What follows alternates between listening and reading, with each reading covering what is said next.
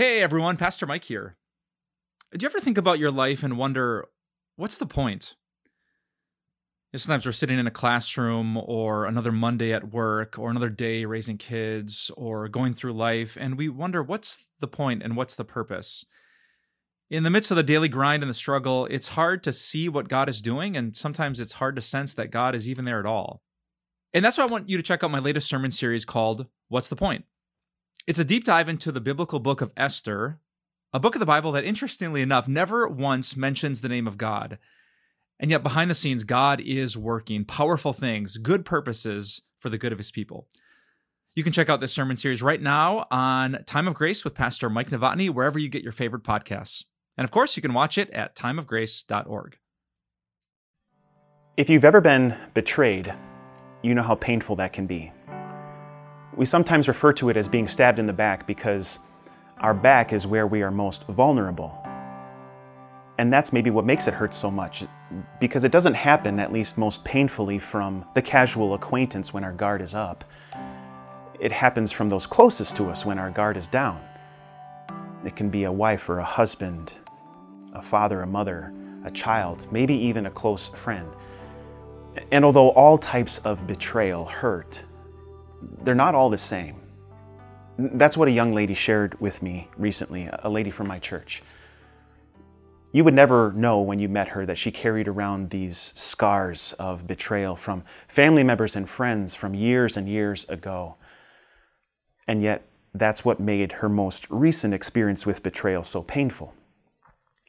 You see, she had this close friend, and she opened up her home and her heart to this person. They were in a similar life circumstance. They shared birthdays of their kids and holidays, their ups and downs, their joys, even their struggles.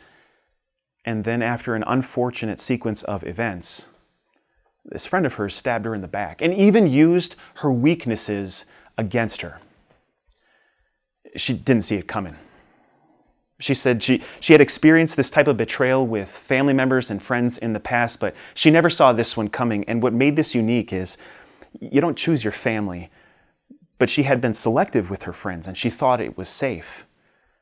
So she asks a question I think we've all wrestled with. How do I deal with and heal from this betrayal from a close friend? Where do I even begin? That's what I'd like to talk to you about over the next few videos. How do you overcome and even recover from the betrayal of a close friend? Where do you start? The first thing you need to know is that whatever happened to you, whatever they did to you, it's not okay. Whether it was last year or last week or even last night, it's not okay, the pain that they've caused. You might hear others suggest, or you might even suggest to yourself that you just need to get over it, but there's no quick fix. You don't just pop a pill for this and then it's all gone. What they did, it caused real pain, and I'm so sorry that they did that to you. I unfortunately joined countless others who have experienced something similar, and it's not okay. But what you also have to know is that along with this pain is the temptation and maybe even the tendency to just shut down, to throw the guard up like Fort Knox and to push everyone away, to become secluded, maybe even reclusive. But what you have to know is that although that temptation might be there, that's never going to give you what you need and help you heal. And so what you have to know even more so is that you're not alone. There's one person who understands betrayal even better than all of us. He had this close circle of friends, people that he shared his ups and downs with, joys and even struggles with. He had done everything with them, the countless breakfasts and dinners, time around the fire. And then the night before Jesus died, one member of this close circle of friends and followers by the name of Judas betrayed him. It's even more commonly known as the night on which Jesus was betrayed. In Mark chapter 14, it doesn't even refer to Judas by name in this verse. It just says in verse 44, "Now the betrayer had arranged a signal with them," a sign to identify Jesus in comparison to the others. And imagine what is going through Jesus' mind as he sees this close friend of his who's now turning on him. The frustration, the thoughts of how much Jesus had invested in that friendship with him, and all to lead to this, to hand him over to these ruthless captors? Jesus, pay closely to what he says. Am I leading a rebellion that you have come out with swords and clubs to capture me? Every day I was with you teaching in the temple courts, and you did not arrest me, but the scriptures must be fulfilled. In other words, this is all part of God's plan. First, this is part of God's plan so that you would never be able to live a day feeling alone in this pain. God never designed that you would feel this way. He also doesn't want you to be alone in this way. You have a Savior who, although he had such close friends over the span of years, yes, he was stabbed in the back, and he understands what you're going through, and he loves you. But another reason why you need to know that you're not alone and that Jesus knows what you're going through is that God used this as just one of the many stepping stones so that Jesus would go to the cross to take this pain away. God does not desire that you would live in this forever, so his Son paid for it all. Not only the pain that we've caused, but the pain that others have caused to us as well. And in this way, you would know that you are not alone, for your God and your Savior, Jesus, is with you. He even makes this promise to you. Never will I leave you. Never will I forsake you. Yes, Jesus has been there. And he is also with you right here and now. So what do you do with that person who betrayed you, especially if it's a close friend? We know that God wants us to be kind to others and even friendly, but how do you forgive a close friend who stabbed you in the back? After you spend so much time opening up your heart and you even share things that are quite confidential, you invest so much, you give so much, you share so much. When you give so much, it can seem kind of counterintuitive that yet you would give another thing to the person who stabbed you in the back in the form of forgiveness. It seems like you would be giving them more real estate in the area code of your heart, or more opportunity to damage you on the spectrum of time. Both of those seem like a bad idea. Maybe it's important to understand what forgiveness is and what forgiveness is not, especially when you consider a close friend who's betrayed you. Forgiveness is not opening yourself up more and more and becoming vulnerable with people so that they can hurt you more and more. Forgiveness does not mean that now all of a sudden you become a beating cushion for that person so they can hurt you more. Forgiveness does not mean that you become socially unaware and just allow someone to hurt you all the more. There's not a single passage in God's Word which tells us that the next time we have a Sunday barbecue, we need to invite all of the people who have hurt us the most and maybe also save a place for them at Thanksgiving dinner. No. In fact, forgiveness is not about that at all. Forgiveness has absolutely nothing to do with keeping the responsibility of making things right or enabling the other person to have that responsibility either. It's actually something completely different. Forgiveness means letting go. Taking that sense of responsibility that we have, or the sense of responsibility that we might expect that other person to have to make things right, and recognizing that it's not in our hands at all. Rather, it rests in the hands of the God who's going to take care of it. Consider Jesus for a second. On the night that Jesus was betrayed, the betrayer, Judas, one of his closest friends, helped hand Jesus over to a band of wicked men who would unjustly beat and condemn and eventually crucify Jesus. And yet, what happened to the rest of Jesus' friends, those people that were surrounded by him? Well, in Mark chapter 14, right after Jesus is betrayed and identified, we learn that the rest of them deserted him. A little while later, Peter followed at a close distance, and he's sitting around a campfire, and there are these people who identify him as one of Jesus' friends, and so they ask him, and what does Peter do except deny Jesus, betray him, pretend like he had never heard of him, even calling down curses from heaven, saying he doesn't know the man, and right towards the end, Jesus sees him, and they lock eyes. Once again, as if Judas's betrayal wasn't bad enough, now not only one from the inner circle, but the inner circle of the inner circle, Peter, one of his closest friends, stabs Jesus in the back. again, you can imagine what Jesus would be feeling and thinking, as he's already experienced so much pain and betrayal already. But do you know what happened? Jesus would go to the cross to pay for the sins of the whole world, yours, mine, Peter's. And then he would rise from the dead on the third day. And one of God's messengers would appear to these women. Unexpecting of Jesus rising from the dead, this messenger would appear to these women and inform them that Jesus is not there. And then this messenger would tell the women this: "Don't be alarmed. You are looking for Jesus, the Nazarene, who was crucified. He is risen. He is not here. See the place where they laid him. But go, tell his disciples and Peter." Now, I can't help but think a lot of things when I read those words. The messenger didn't say, go tell the guys, go tell the group, go tell the disciples, go tell whoever's left, go tell the disciples and Peter. And I can't help but wonder if Peter got the gist of that. See, that's what God does with those who have betrayed us. God sent his son to take that responsibility of making it right away from us and to put it on his son to pay for it so we would never feel the weight of that burden.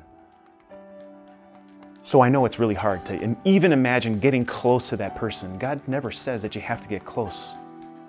But what you can do, what God calls you to do, and even what is helpful for you is to forgive. To consider what it is that Jesus did with those that were closest to them. He went to the cross and died and rose for them to forgive, to take that responsibility and that burden away. It can be hard when you think of all of the pain that this friend has caused you.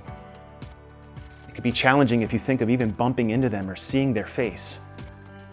One of my favorite passages goes like this, from Ephesians 4. "Be kind and compassionate to one another, forgiving each other, just as in Christ God forgave you."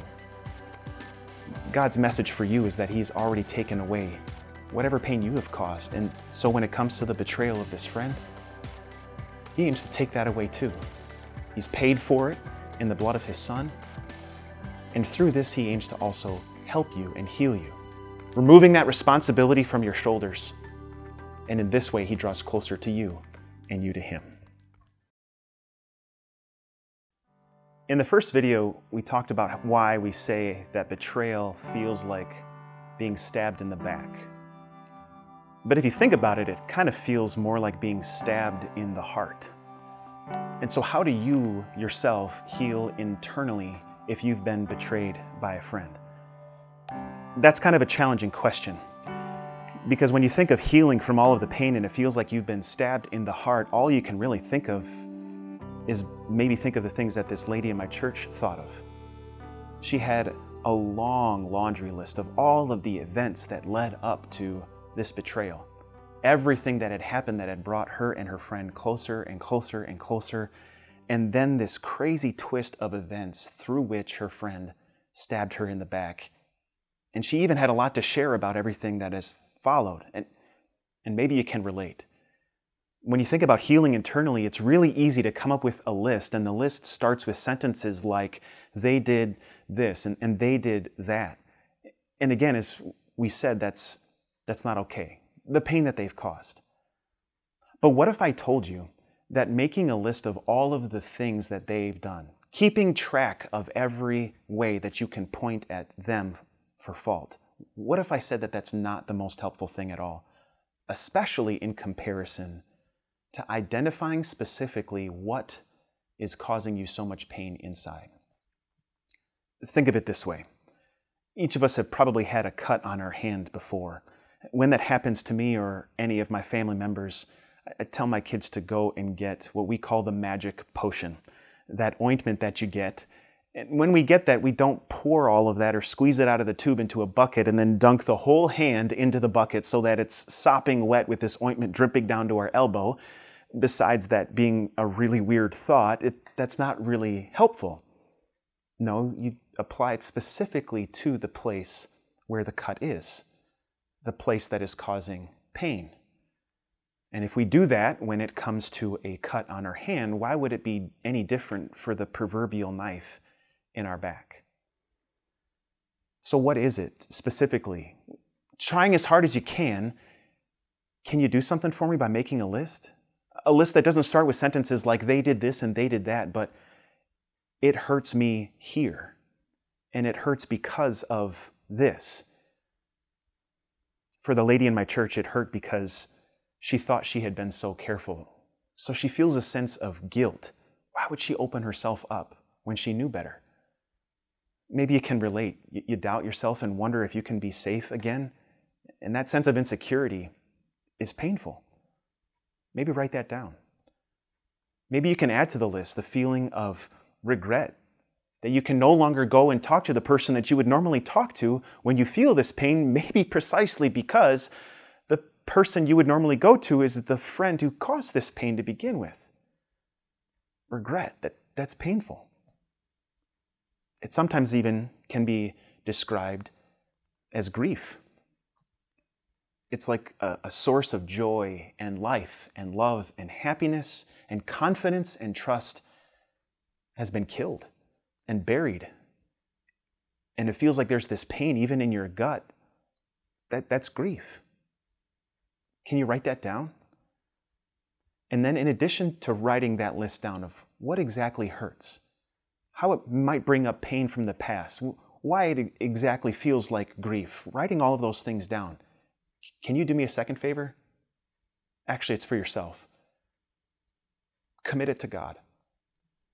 You see, there's somebody who knows all too well what this type of betrayal is, that is, from a friend. A long time ago, there was a man by the name of David. And David had this close friend by the name of Saul.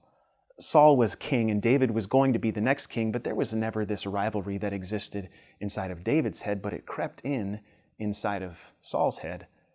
Saul had promised he would never turn on David until he did. He even tried to kill David, and David went running. Saul hunted him. David even had opportunities to try and point to all of the things that Saul did, and he could have taken Saul out. From a worldly perspective, he probably could have defended those decisions if he would have just taken Saul out. Saul, you did this, and you did this, and you did this. But for somebody who understood very well what betrayal was, consider the things that David did in those scenarios. Two scenarios where he could have taken Saul out, he committed it to the Lord. The Lord in his timing is going to take care of it. Consider what else David did. I encourage you to read through the Psalms. Many of them, especially in the first half, are written by King David. He doesn't say things in always a pretty way, and sometimes he says things that might shock you, but these songs, these prayers are not meant to be pretty. They're meant to be real, and yes, they are even raw. But consider these words from somebody who understands betrayal all too well. From Psalm 37. Commit your way to the Lord. Trust in Him, and He will do this. He will make your righteousness shine like the dawn, the justice of your cause like the noonday sun. Be still before the Lord and wait patiently for Him. Do not fret when others succeed in their ways, when they carry out their wicked schemes. Refrain from anger and turn from wrath. Do not fret, it leads only to evil. For those who are evil will be cut off, but those who hope in the Lord will prosper. You hear that? Commit your way to the Lord. God's promise to you is not to predominantly work to create a visible evidence of Him carrying out justice on that other person so long as we point at them. No, identifying the pain inside enables you to commit all of that to the Lord who promises to help you, and yes, even to heal you. He will do this. So of all the things that we can think of that they've done, and as real and as raw as that pain is, bring those specific prayers, those specific and individual pains, the source of struggle from the betrayal of that friend, bring all of those to the Lord. It not only enables you to refrain from anger just against them, it enables you to open up your heart to God, who promises you, and He always follows through, who promises you to help you, to bring you peace, to take care of the pain that they have caused in His own way and in His own timing. He will most certainly do this. So can you ever have another close friend if you've already been betrayed by one to begin with. A variation of this legend or fable goes this way. A boy is walking down a cold mountain and he comes across this snake, and the snake makes this request, "Pick me up and carry me to warmer ground. I'll leave you alone."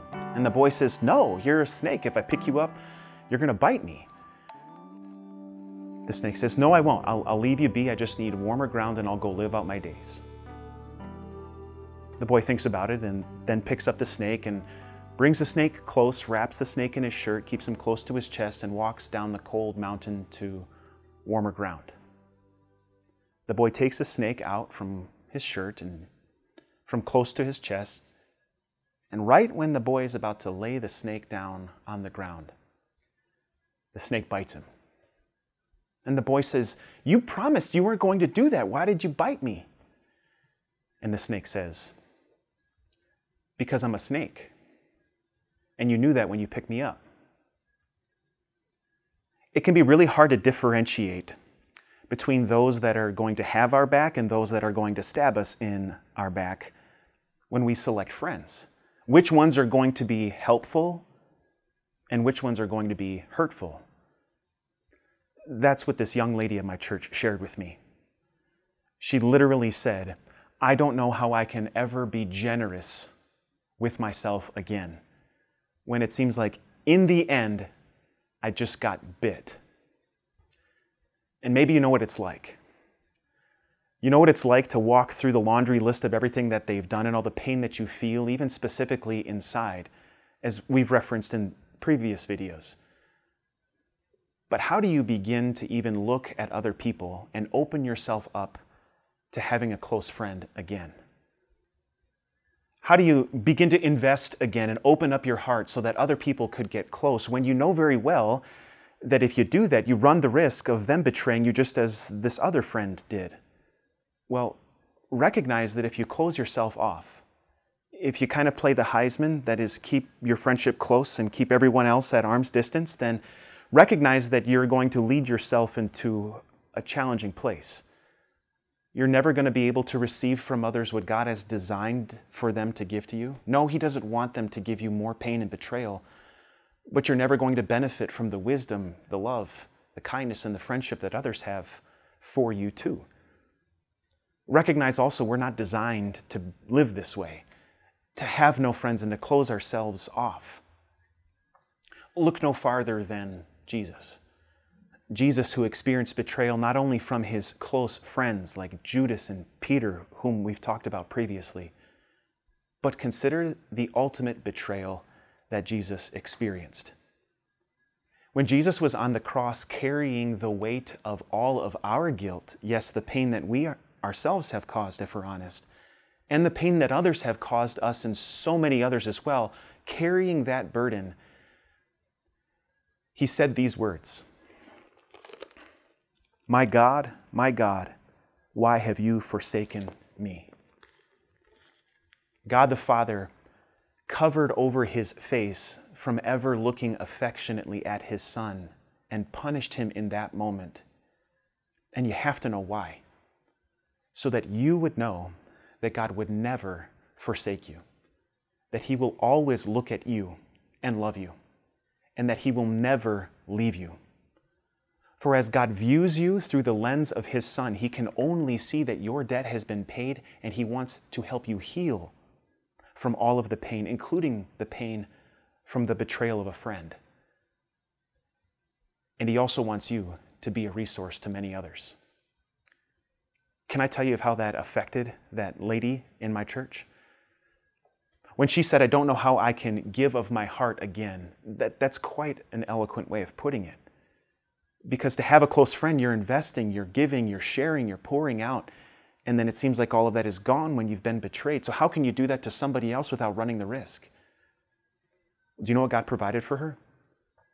Through people she never anticipated, and in greater ways than she imagined, God put people in her life, not just family and other close friends, but even a Christian family, people whom she'd never met before, who were there to listen to her and to help her, to share wisdom and to share their stories too. And I get to tell you that that's exactly what God wants for her. And that's exactly what he wants for you. God has not designed us to live alone. In fact, he has not only presented people to be a benefit and resource to us as friends, but for us to be of benefit to others. So if you've been betrayed by a friend and you're wondering, how can I ever be a friend to others? Maybe consider this, that maybe that person is not a snake. Maybe they're actually an opportunity. They don't have the wisdom that you've gleaned through this painful experience. They don't exactly know what it's like to walk through the path of forgiving and forgiving over and over again. They don't understand what it's like to identify that pain and to commit it, that is, give it over to God to take care of it. But you're there, and you can be their friend. And you can share with them the love and forgiveness that God has given to you through his Son, Jesus Christ. And that will not only be of great benefit to you, it'd be a great benefit to many others.